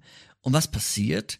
Der Herbert ist nicht mehr Herbert, sondern auf der einen Seite ist ganz viel Herbert sowieso nur noch dieser Tisch, weil er 14 Stunden für diesen Tisch gearbeitet hat. Und auf der anderen Seite ist Herbert selbst, er wird selbst zur Ware, weil er sich ja auf diesen Warenmarkt, weil alle bieten ja Arbeitskraft an, das ist ja Teil der Ware, alle bieten Arbeitskraft an, er wird selbst zur Ware, um sich zu behaupten. Wir alle kennen das, wir haben alle Bewerbungsprozesse, außer ihr seid noch jünger, Ja. hint, hinter uns, weil wir uns da anbieten, weil wir zeigen, was wir können, weil wir ganz, ganz viele Tests und Rankings dann irgendwie Mhm. in diesem Bewerbungsprozess hinter uns haben, weil wir uns verkaufen. Wir verkaufen uns und stehen im Wettkampf zu anderen, die sich verkaufen. Und wir müssen uns durchsetzen. Also wir selbst als Menschen werden zur Ware und produzieren dann auch wieder Waren. Das ist wie so ein Ja. auch wie so ein Maskenspiel. Also, weiß ich nicht, wenn ich jetzt ähm, Flugbegleiter wäre und ich habe mal einen schlechten Tag, dann muss ich trotzdem den ganzen Tag da auch lächeln und gute Laune haben und mich vorher durchgesetzt haben im Bewerbungsprozess und ich dann Also du bist da nicht mehr du selbst, sondern du bist da diese Ware, die du genau, verkörperst. genau, ich bin vorher die Ware, wenn ich mich anbiete und bin auch nachher immer noch die Ware im Sinne der Dienstleistungen oder gebe sehr viel von meinen selbst in diese Ware hinein und verliere mich als das Ich im Sinne dieser Individualität und dieser Einzigartigkeit verliere ich Ja. und das meint er, wenn er sagt Entfremdung. Weil du eben eine Rolle spielst, ne? Das war ja eigentlich ganz schön deutlich bei dieser Ja. Flugbegleiterin oder Flugbegleiter, wenn du, wenn du das wärst. Du musst halt freundlich sein und lächeln, auch wenn du das vielleicht gerade gar nicht fühlst, dann ähm, ja, spielst du nur noch eine Rolle und entfremdest dich, also distanzierst dich sozusagen von dem, wie du dich gerade eigentlich fühlst oder was du eigentlich bist. Ganz genau. Ja, und ich verliere immer mehr Kontrolle über mich selbst. Ja.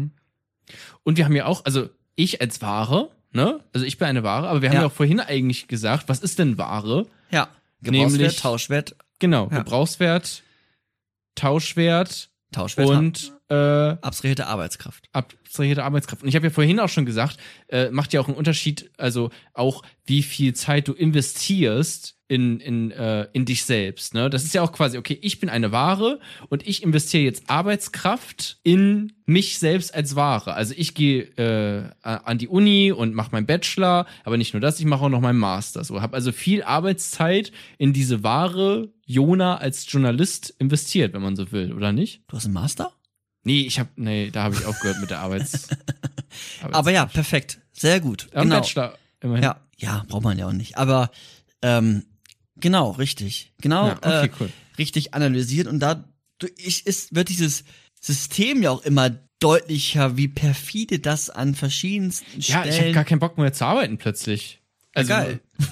Oder auch Nee, nicht. also, also wirklich, es ist ja so. Frage also, ist, ja, wenn man arbeitet im Sinne von diesen, ja, Waren und Mehrwert, Tauschwert, abstrahierte Arbeitskraft, Gebrauchswert, ja, wenn man Ja. das bewusst Da wird. hat man natürlich, also, ne, wenn man jetzt wirklich in so einer Fabrik arbeitet, ist es natürlich besonders schlimm, als wenn man in einem Job arbeitet, wo man sich dann in Anführungszeichen irgendwie selbst verwirklichen kann. Ne? Also wo man das noch, weiß nicht, du hattest vorhin gesagt, ich als Journalist, so, oder wenn ich jetzt als äh, beim Fernsehen arbeite und dann schreibe ich da einen Text für irgendwas oder produziere eine Show, dann ist das ja so ein Produkt und das kann ich von vorne bis hinten verfolgen und mitgestalten und sowas, ne? Ja. Also da bin ich sozusagen ein bisschen weniger entfremdet auf eine Art und Weise. Ähm, aber trotzdem bin ich das ja, Ja. auf eine Art und Weise auch. Ne? Ich will ja trotzdem noch eine, ich bin ja trotzdem noch, so wie Marx das jetzt gesagt hat, eine Ware. genau.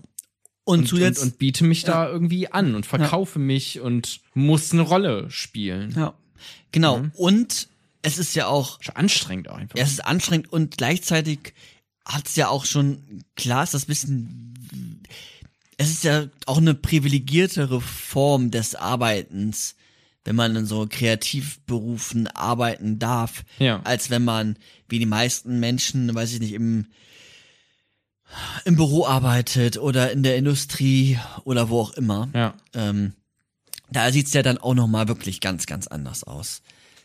Das stimmt. Auch wenn es auch in der Kreativbranche, Auch kann ich dir sagen, genau. gibt, kann es auch sowas geben, ne? Also Ja, wenn du ja, jetzt klar. Auch vor allem irgendwie Praktikanten oder sowas, ne? Das ist dann, okay, die, ähm, weiß nicht, Chefs, sage ich jetzt einfach mal, die konzipieren da irgendwas, ne? also die sind so ganz nah an diesem Produkt dran und äh, können Dinge entwickeln und, und oder Texte schreiben von vorne bis hinten und äh, dem Praktikant kannst du dann vielleicht zurufen, äh, ja, recherchier mal ähm, dieses eine Bild da für mich oder sowas, ne? Da sind sie ja auch gar nicht an diesem Produkt dran, sondern recherchieren einfach immer nur irgendwelche Bilder an. Und sowas, schaffen Mehrwert. Ja, sogar. genau, und schaffen dann einen Mehrwert. Ja, ja. Beim Praktikanten vermutlich sogar ziemlich guter Mehrwert Ja. auch einfach, ne? Ja. Wenn man sich die Bezahlung von PraktikantInnen mal Ja. so anschaut. Ja, absolut. Und das, was du gerade gesagt hast, ist ja auch so ein bisschen das Zitat, was wir ganz am Anfang hatten. Nämlich, was hat Karl Marx vor? Karl Marx, ich wiederhole es nochmal, will die geschichtlichen Verhältnisse kritisieren, um diese in das Bewusstsein der Massen zu bringen. Und das ma- machen wir ja gerade. Ja. Und jetzt ist es ja schon in dein Bewusstsein angelangt. Ja. Und das führt ja zu, zu, deiner Konklusion, deiner Schlussfolgerung. Alerta, Alerta, Antifaschismus. das ist gerade schon Führt in ja meinem Kopf. zu, zu Veränderungen, ja. Ja. Genau, Ja, jetzt ha- wirklich, ich facke den Scheiß nieder. Und das, genau, jetzt hatten wir gerade den Begriff der Entfremdung angeschnitten. Tatsächlich nur angeschnitten. ja. Aber durch die Entfremdung und den Kontrollverlust, was resultiert aus dem Vollzügen der Kapitalisten und des Proletariats und diesen ganzen Warenhandel, schlussfolgert der historische Materialismus jetzt, also diese Dialektik, da wird was geschehen, da folgt ein Klassenkampf. Und das ist bei Karl Marx wie ein Naturgesetz, das muss geschehen, das ist quasi Sinne des, Kapit äh, des äh, historischen Materialismus notwendigerweise so. Ja, so funktioniert Geschichte. So funktioniert Geschichte, der Klassenkampf. ja. Der Klassenkampf wirklich zwischen diesen zwei homogen, mehr oder weniger homogen Gruppen. Ja. Oder Nee. Klassen, ne? Richtig, genau. Also wir haben ne, die, die kein Eigentum haben, die keine Produktionsmittel besitzen, Nur ihre Arbeitskraft. Nur ihre Arbeitskraft werden immer weiter ausgebeutet und stehen dann im, oder ja, stehen im Kampf und bemerken auch, uns geht's so schlecht. Uns geht's wirklich so schlecht. Wir holen die Mistgabeln und wollen eine Revolution und ähm, wollen Veränderung und wollen die, das, die herrschenden, die herrschende Bourgeoisie ähm, stürzen. Weil die im Besitz sind von Produktion, von Profit. Und einen Und- ja auch ausbeuten einfach, ne? Ich habe ja vorhin auch schon gesagt, das hat was sehr Diebisches auf genau, eine Art und Weise. Genau, das Diebische, die beuten, einen aus, das Leid ähm, innerhalb der Proletarier steigt und der Wunsch nach Veränderung wird immer größer. Ja.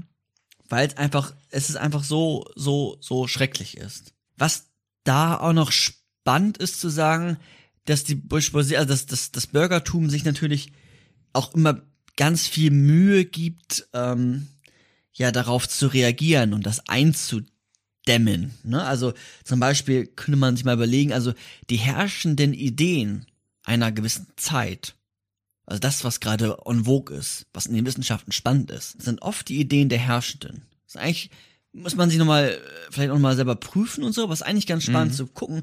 Die herrschenden Ideen einer Zeit sind oft die Ideen von Herrschenden. Und auch die Herrschenden, die haben ja einen Einfluss auf die Politik, auf die Kunst, auf die Massenmedien, jetzt vielleicht wie bei uns noch, auf das Rechtssystem, auf die Philosophie Ja. und stellen das System, wovon sie profitieren, als im besten Falle Natur gegeben, als notwendig dar, damit es ja keine Veränderung stattfindet. Doch die Veränderung muss stattfinden, weil die Klassen immer weiter auseinander wegdriften und ähm, ja, der Klassenkampf, die Revolution Mhm. wird kommen müssen, sagt Karl Marx. Ja, also strebt er jetzt an oder er sagt weiter, vorher war es so, dass Individualität total wichtig war, weil ja auch jeder für sich selbst kämpfen musste. In diesem großen Wettkampf der einzelnen Waren haben wir ja gerade alles quasi eröffnet, dargestellt und wir kennen das ja auch, wir leben ja auch in einer Gesellschaft heutzutage noch, besonders jetzt in Deutschland oder westlichen Europa, was sehr beim Individuum ansetzt. Und er sagt, weil das alles gescheitert ist oder auch so etwas wie, wie Eigentum dazu geführt hat, dass wir bei Einzelnen sehr, sehr viel davon haben, weil die das besitzen dürfen und keiner mehr dann daran äh, partizipieren, teilnehmen kann, folgt daraus, dass wenn wir diesen Klassenkampf haben, im Sinne der, der Dialektik eigentlich die, die Antithese von dem dann in die Entwicklung voranschreitet, also dann das Ergebnis wird. Also eine Gesellschaft die nicht mehr auf Individualität setzt, sondern auf Gemeinschaft, Gemeinwohl, ähm, wo es nicht mehr um Besitz Ah, geht, sondern um okay, Besitzlosigkeit, wo es keine Klassen mehr gibt, sondern eine Klassenlosigkeit. Das vielleicht so als bisschen als als Ideal. Er definiert das gar nicht größer. Das findet sich nur an. Aber das ist, warte, ist das auch jetzt die Dialektik da? Genau, Oder? das führt, ja, Ja. Ja. Also er hat sich angeguckt, okay, was ist jetzt gerade an Ideen und Status quo vorhanden? Ja. Und hat daraus eine, wenn man dann so will, Antithese Ja. formuliert, also dem, was dem irgendwie dann gegenüberstehen könnte. Ja, genau. Ja, also wenn man sein Werk liest, dann ist es eigentlich so, dass er ganz wenig dazu schreibt, aber man es so verstehen kann, die Negation des Kapitals, also das, was er da gerade analysiert und kritisiert, das muss irgendwie diese Antithese sein, die dann eine neue Gesellschaftsordnung darstellt. Und die kann man so deuten, dass man sie kommunistisch deutet, was auch immer das jetzt im Genauen heißt. Aber es geht als Ideal darum, ja, eine klassenlose, eine besitzlose, eine Ja. gemeinwohlorientierte ähm, Gesellschaftsform, weil die herrschende Klasse, die Bourgeoisie, wird durch die Revolution, die auch blutig sein kann, durch den Klassenkampf ähm, und das Aufbäumen der Arbeiterklasse ersetzt. Und dann, in dem Moment, wo der Klassenkampf geschieht und er, ähm, die Bourgeoisie quasi abgeschafft wird, ersetzt wird, springen oder werden die Fesseln gesprengt Vom Und Proletariat. vom Proletariat.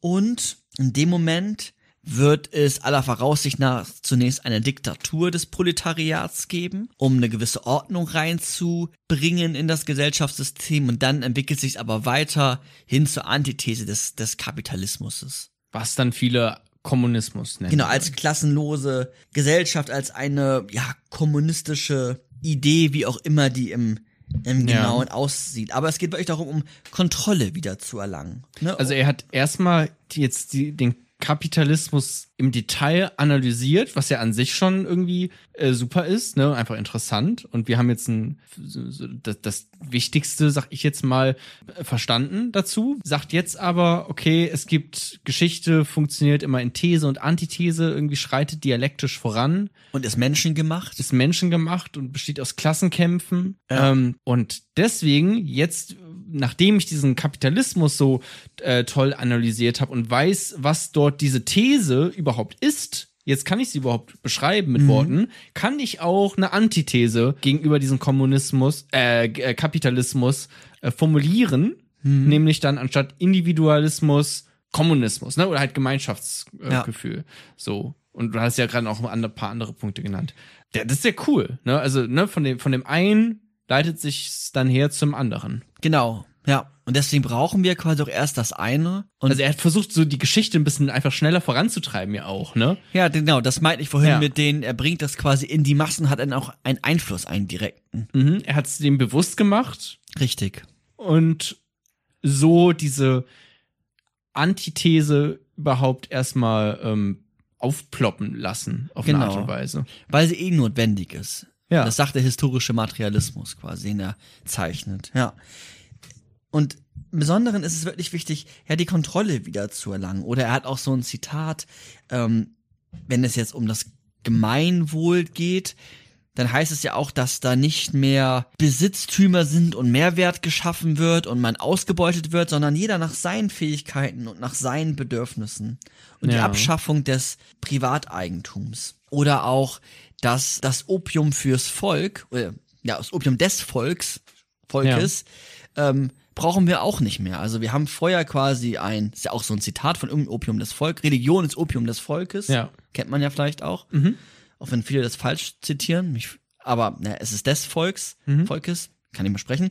Ähm, das brauchen wir dann auch nicht mehr. Also wir haben nicht mehr eine Religion, die uns äh, vielleicht ein bisschen benebelt und äh, das System aushalten lässt, weil wir wissen, in der Zukunft, nach dem Tod, geht's uns allen besser oder wie auch immer. Es ist ja quasi wie so ein sich selbst betäuben, um diese Qualen aushalten zu können. Das brauchen wir alles nicht mehr. Ja. Es hat eine geringere Notwendigkeit, weil wir letztlich in einer Gesellschaftsordnung leben, die ja auf die Gemeinschaft ausgerichtet ist, auf ein Füreinander, auf ein, auf Kooperation, auf Solidarität, auf Gerechtigkeit. Jetzt große Begriffe, aber Ja. das ist so ein bisschen die Idee und vielleicht am Anfang noch geordnet durch die Diktatur des Proletariats, aber als Ideal auch wenn, wie gesagt, das nie groß definiert, aber als Ideal schon so, dass er sagt, naja, wenn wir klassenlos leben und das alles so funktioniert, dann brauchen wir auch keinen Staat mehr. Also einen Staat, der quasi Ordnung schafft, eine Ordnungsmacht ist, den brauchen wir gar nicht mehr, weil wenn wir klassenlos leben und, und, und wir alle nach unseren Bedürfnissen und Fähigkeiten ähm, leben, dann im besten Falle gibt es auch keine Konflikte mehr. Wir leben in kleinen Gemeinschaften vielleicht, Hm, okay. sondern aber das letzte Ja. Ziel zumindest wirklich so eine, eine, eine Gesellschaftsform, die ohne Staat auskommt, weil Staat immer auch ein starkes Machtgefälle und Herrschaftsprinzip innehat. Aber wie Ja. gesagt, er sagt da gar nicht so viel zu. Ähm, und auch zuvor erstmal die Diktatur des, des Proletariats als so eine vielleicht sozialistische Herrschaftsordnung, sozialistisch im Sinne von Solidarität, Gemeinwohl, Freiheit vielleicht auch noch, aber geordnet durch Einzelne, die dann auch wieder erstmal ja ein Staat, Staatsorgan haben, was ja auch Macht hat, so kennen wir ja alle. Stichwort Hobbes, wenn euch das interessiert, hört da mal rein. Aber ja, letztlich das System zu überwinden, um Kontrolle für das eigene Leben, um der Entfremdung nicht mehr die aushalten zu müssen und nicht mehr entfremdet zu werden, sondern das alles wieder zu erlangen. Und ja, das ist so ein bisschen das, was ja auch Ja. zu seiner Zeit äh, ja nicht so populär war, aber dann auch durch Friedrich Engels, der das immer wieder auch verbreitet hat und auf ähm, ja die Schriften quasi ja, verbreitet hat, vielleicht so. Mhm. Das inspirierte letztlich die großen Revolutionen in Russland, in China, in, in Kuba und auch in äh, anderen Teilen der Welt. ja. Ähm, und Karl Marx wurde zu einem der einflussreichsten Philosophen, Philosophen Mhm. der, der Menschheitsgeschichte. Und weiß ich nicht, wenn man Jesus als Philosoph sehen will, dann hat vielleicht Jesus noch mehr Bücher verkauft, aber dann würde ich schon sagen, kommt Karl Marx und das Kapital. Echt? Ja. Und dann J.K. Rowling mit Harry Potter? Nee. Aber ich glaube, die ist auch nämlich auch sehr weit oben bei verkauften Büchern. Ja, aber ich meine jetzt Philosophen. Achso, okay, ja, gut, das äh, stimmt dann sich vielleicht doch nicht. Ähm, krass, das war's, ne? Ja, So- ich habe noch so, man, ne, also es ist ja auch noch jetzt wichtig, ich habe noch so zwei, drei Kritikpunkte.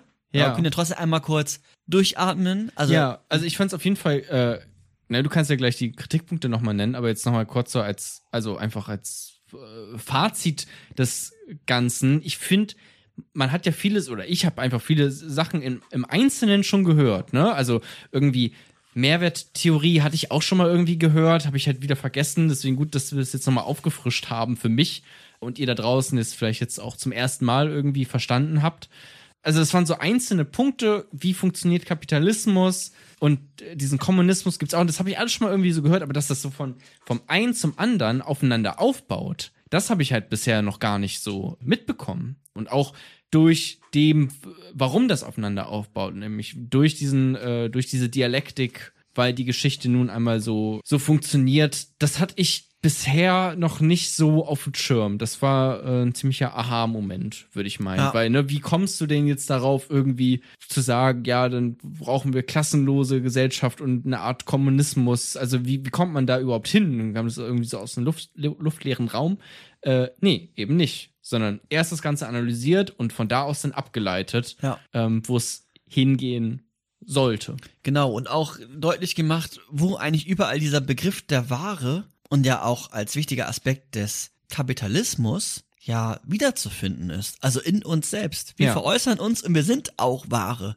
Und wir entfremden uns. Also der Begriff der Entfremdung, wo man jetzt noch ganz viel zu sagen kann, Ja. ähm, der ist Teil des, des Systems. Und ich glaube, dass sich auch ja zu immer wieder zu vergewissern, ist, glaube ich, ein wichtiger Aspekt.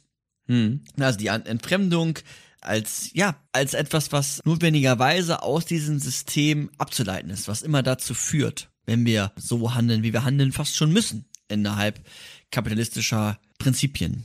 Ja, kommst ja schlecht raus, ne? Aus, aus diesem, wie Ja. es halt nun einmal gerade auch heute ja immer noch vorherrscht. Ja. Heute auf eine andere Art und Weise, ne? Aber das Grundprinzip kann man ja wiederfinden von dem, was du jetzt dargestellt hast. Ja, absolut. Was man jetzt, ne, man kann verschiedenste Sachen kritisieren, Ja. ähm, muss man aber auch nicht. Im Besonderen kritisiert man ja vielleicht auch oft so seine kommunistische Idee, aber ich habe jetzt ja auch schon mehrmals verdeutlicht, er hat eine Kapitalismuskritik geschrieben und er hat nicht eine kommunistische Idee geschrieben. Mhm. Ne, das findet sich als Antithese quasi in diesem Werk. Wenn man dieses Werk schon dialektisch liest. Aber er hat eine Kapitalismuskritik geschrieben. Er hat das Kapital geschrieben. Das Aber er ist hat auch das kommunistische Manifest geschrieben. Ja, aber das, sein Hauptwerk ist das Kapital. Okay. Und in dem kommunistischen Manifest, Proletarier, vereinigt euch und Vollgas, Mhm.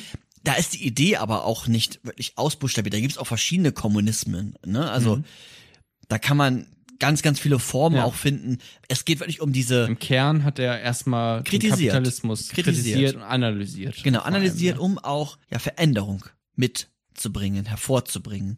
Jetzt ist es natürlich so, dass er diesen historischen Materialismus ja als notwendig, als Notwendigkeit gesehen hat, als notwendiges historisches, geschichtliches Prinzip. Ja. Und er hat vielleicht ein bisschen, und er hat ja auch gesagt, die Revolution ist unausweichlich. Mhm. Er hat vielleicht ein bisschen verpasst zu sehen. Ne, jetzt nur ganz kleine Kritikpunkte, die könnt ihr jetzt nochmal mitnehmen und dann weiter darüber nachdenken. Wir nehmen die auch nochmal mit in den Aufnahmeschluss.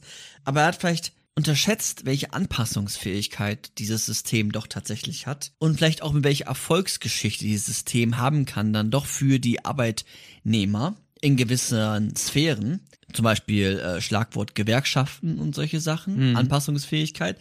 Revolution in dem Sinne, so wie er als richtig These, Antithese und Clash der Titans so, Stimmt, gab's dann irgendwie nicht, ne? gab's noch nicht. Noch nicht. Ja, sag ich jetzt einfach mal. Ja.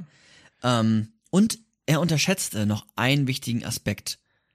Den Aspekt, den die Frankfurter Schule, eine, eine, ein Institut in Frankfurt, was sich ganz stark mit Marx auch auseinandergesetzt hat, gesehen Ja. hat. Weißt du, was ich denken könnte? Nee, sag es gerne mal. Ich weiß es tatsächlich Er nicht. unterschätzte, also als Antithese auf das kapitalistische System, Ja. auf Armut und Ausbeutung hat er ja quasi die Antithese des Kapitals gesehen, so nenne ich es jetzt mal. Oder man könnte auch sagen Kommunismus vielleicht.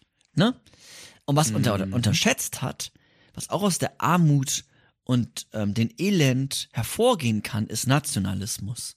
Und ist der Drang, den Kontrollverlust mit Sicherheit vielleicht auch zu begegnen und quasi den starken Ruf nach einem autoritären Charakter. ja. Das hatten wir auch in der Hängt, das Adorno. hängt damit zusammen. das hängt damit zusammen. Ja, das ist quasi jetzt, wir hatten ja auch schon mal, wenn euch das interessiert, die Adorno-Folge. Ja. Die könnte man sich jetzt gut auch nacheinander anhören. Weil ich dachte gerade, du hast, wir haben ja vorhin über Entfremdung geredet, ne? Oder um, könnte man ja auch sagen, Identitätsverlust. Und eine Nationalität gibt einen ja eine ganz große Identität. Selbst auch. ja. Kann man, also, so hängt das auch miteinander zusammen. Ja, und man entfremdet sich ja trotzdem auch wieder von sich. Man schiebt ja seinen Teil dann in diese Ja. komische Flagge. Ja, ja, Man entfremdet sich, ne? So wie bei Feuerbach man seinen Teil in Gott schiebt. Fall. Mhm.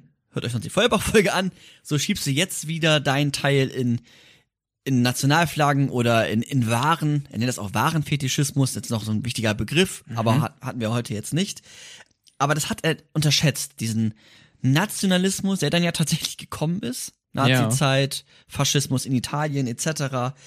Und auch wirklich diese, ja, diesen autoritären Charakter, nach denen dann doch viele, wenn die aus so einem Kontrollverlust und so einer Entfremdung in, in dieser Leben, vielleicht dann auch danach doch Danach dann streben. irgendwo streben und rufen.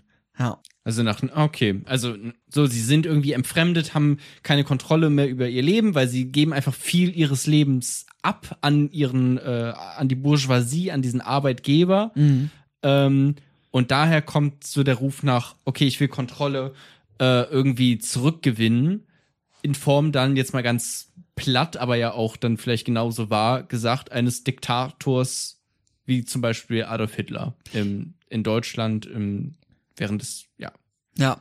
Und die 30er, sind 40er Jahre. auch anteilig vielleicht gar nicht mehr so in der Lage, mit ihrer Freiheit umzugehen und suchen dann doch wieder autoritäre Regime und Charaktere, weil sie gar nicht wissen, wie sie mit ihrer Freiheit umgehen können. Oder das, okay.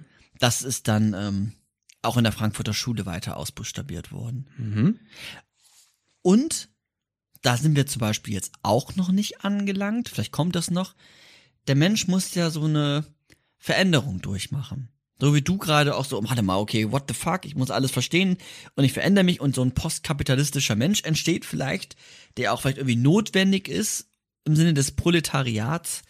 Ähm, und der ist ja aktuell aus diesen Massen noch nicht so wirklich hervorgegangen, weil das System ja schon sehr anpassungsfähig ist. So.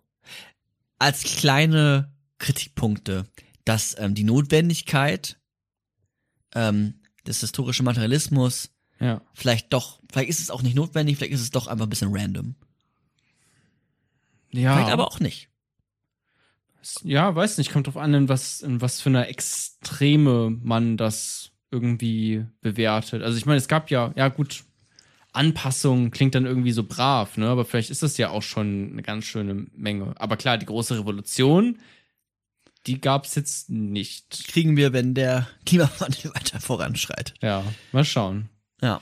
Aber genau, das war Karl Marx, Tauschwert, Gebrauchwert, Mehrwert, dieser Antagonismus von Proletariat und Bourgeoisie, der Mhm. Klassenkampf und die einhergehende Entfremdung bis hin zur klassenlosen Gesellschaft.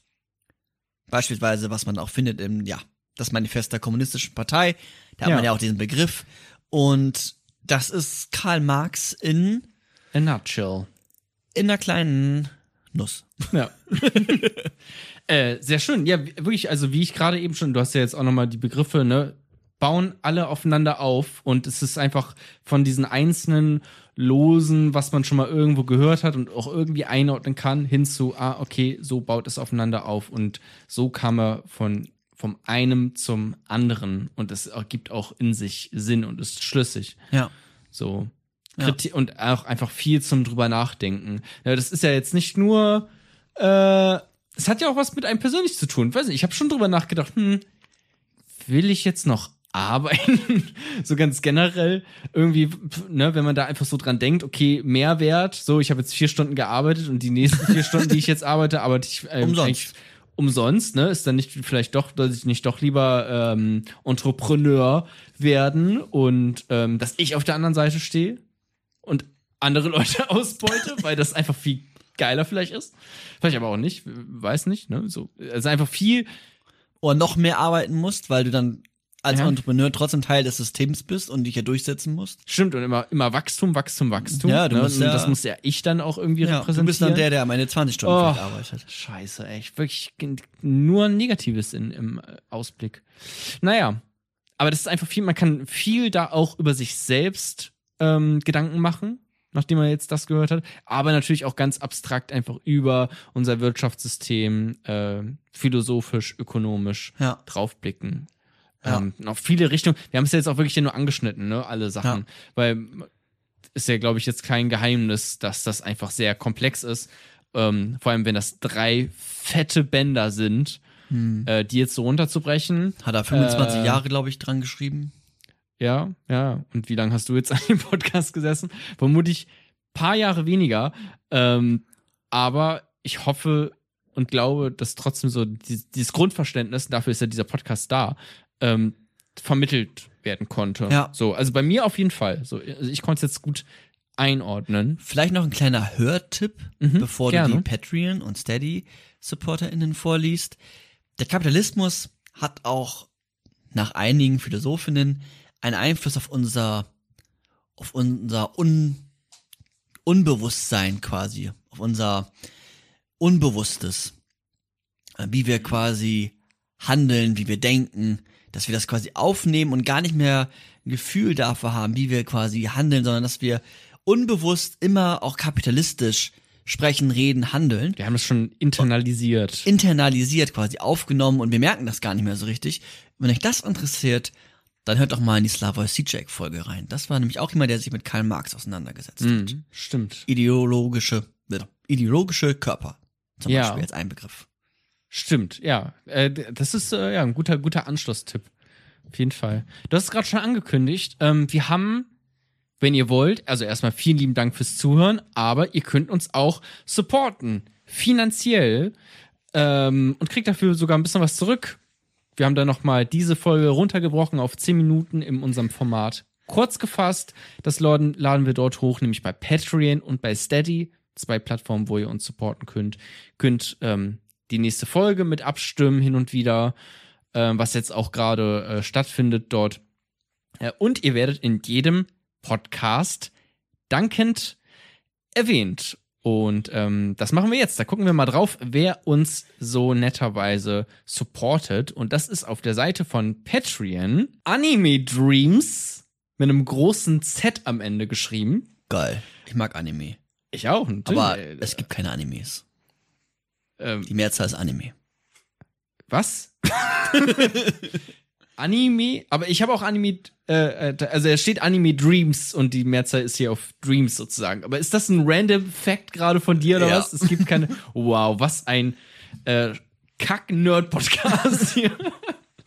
äh, Thomas ist äh, auch dabei und unterstützt uns. Philemon, Patrick, Dirk, Emanuel, Simon, Lobus, Ernst, Jenny, Tobias, noch ein Tobias, Lena, Mira, Meta Paffein, Philipp, Max, Samuel, Jette unterstützt uns auch. Ich glaube, es sind echt eine Menge mittlerweile. Vera, Marc, Sarah, Kami, Lukas, auch danke dir, Sebastian, Hans, Martin, Rebecca, Joey, Sötje, Thomas, Anna-Maria, Sophie, Sascha, Jonas, auch danke dir, Konstantin, Frank, Finn, Felix, Klaas, Julian, Siggi, Daniel, Joni, Rike, nochmal ein Jonas, der uns auch unterstützt, Isane und Cleo. Die ganzen unterstützen uns alle auf der Seite von Patreon. Link dazu in unserer Bio bei Instagram, falls ähm, ihr das schneller finden wollt.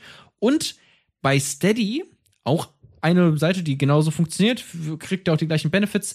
Da unterstützen uns auch noch ein paar. Nämlich, seit gerade eben, ich glaube vor zehn Minuten, ähm, äh, kam dieser Support hier rein von der guten Eva. Dann äh, auch noch Jenny, Jenny, Jenny Fair seit kurzem, die uns unterstützt. Jennifer? Jenny Fair. Okay, warte mal. Jenny, Jennifer könnte man es natürlich aussprechen, aber hier steht Jenny mit Y und dann F-E-H-R. Jenny Fair. Okay. Weil, aber, aber ja, Jennifer wäre vielleicht etwas einfacher. Müsste man vielleicht mal drüber nachdenken, über diesen Namen. Ach, guck mal. Ah, gut, ja. Äh, David ist auch dabei. Helga. Ähm, Dave Thomas. Felix. Rico. Chikedoodle. Karina. Luzi. Theresa und Sebastian. Die unterstützen uns alle über der Plattform namens Steady. Vielen, vielen lieben Dank. Das ist, äh, das sind wirklich, wir sagen es immer wieder, aber es stimmt ja auch einfach mittlerweile. Es ist eine Menge. Äh, das sind echt viele, viele Leute und ähm, das freut uns sehr und hilft uns tatsächlich immens, diesen Podcast hier in dieser Regelmäßigkeit weiterhin zu veröffentlichen. Also das ähm, Ja. dürft ihr wirklich nicht unterschätzen, weil wir machen das ja jetzt schon eine ganz schöne Weile und immer am Wochenende und äh, es kostet ja auch viel Vorbereitungszeit, vor allem für mich ja, Nachbereitungszeit für mich, weil ich den ganzen äh, Podcast hier schneide. Ähm, insofern wirklich äh, toll, wenn ihr sagt, gut, dann gehe ich mal auf Patreon oder auf Steady und äh, lasst den beiden da mal ein bisschen was da, finanziell äh, für die Arbeit hier. Also es ist wirklich sehr, sehr nett. Freut uns sehr. Was uns auch freut, ist, dass ihr hier zugehört habt. Ich hoffe, ihr habt was mitgenommen. Ähm, ich habe auf jeden Fall was mitgenommen. Micha, vielen lieben Dank fürs Vorbereiten. Bitte. Und ähm, ja, wir hören uns bald wieder, sicherlich. Macht's gut. Bis zum nächsten Mal. Auf Wiedersehen und tschüss. Tschüss.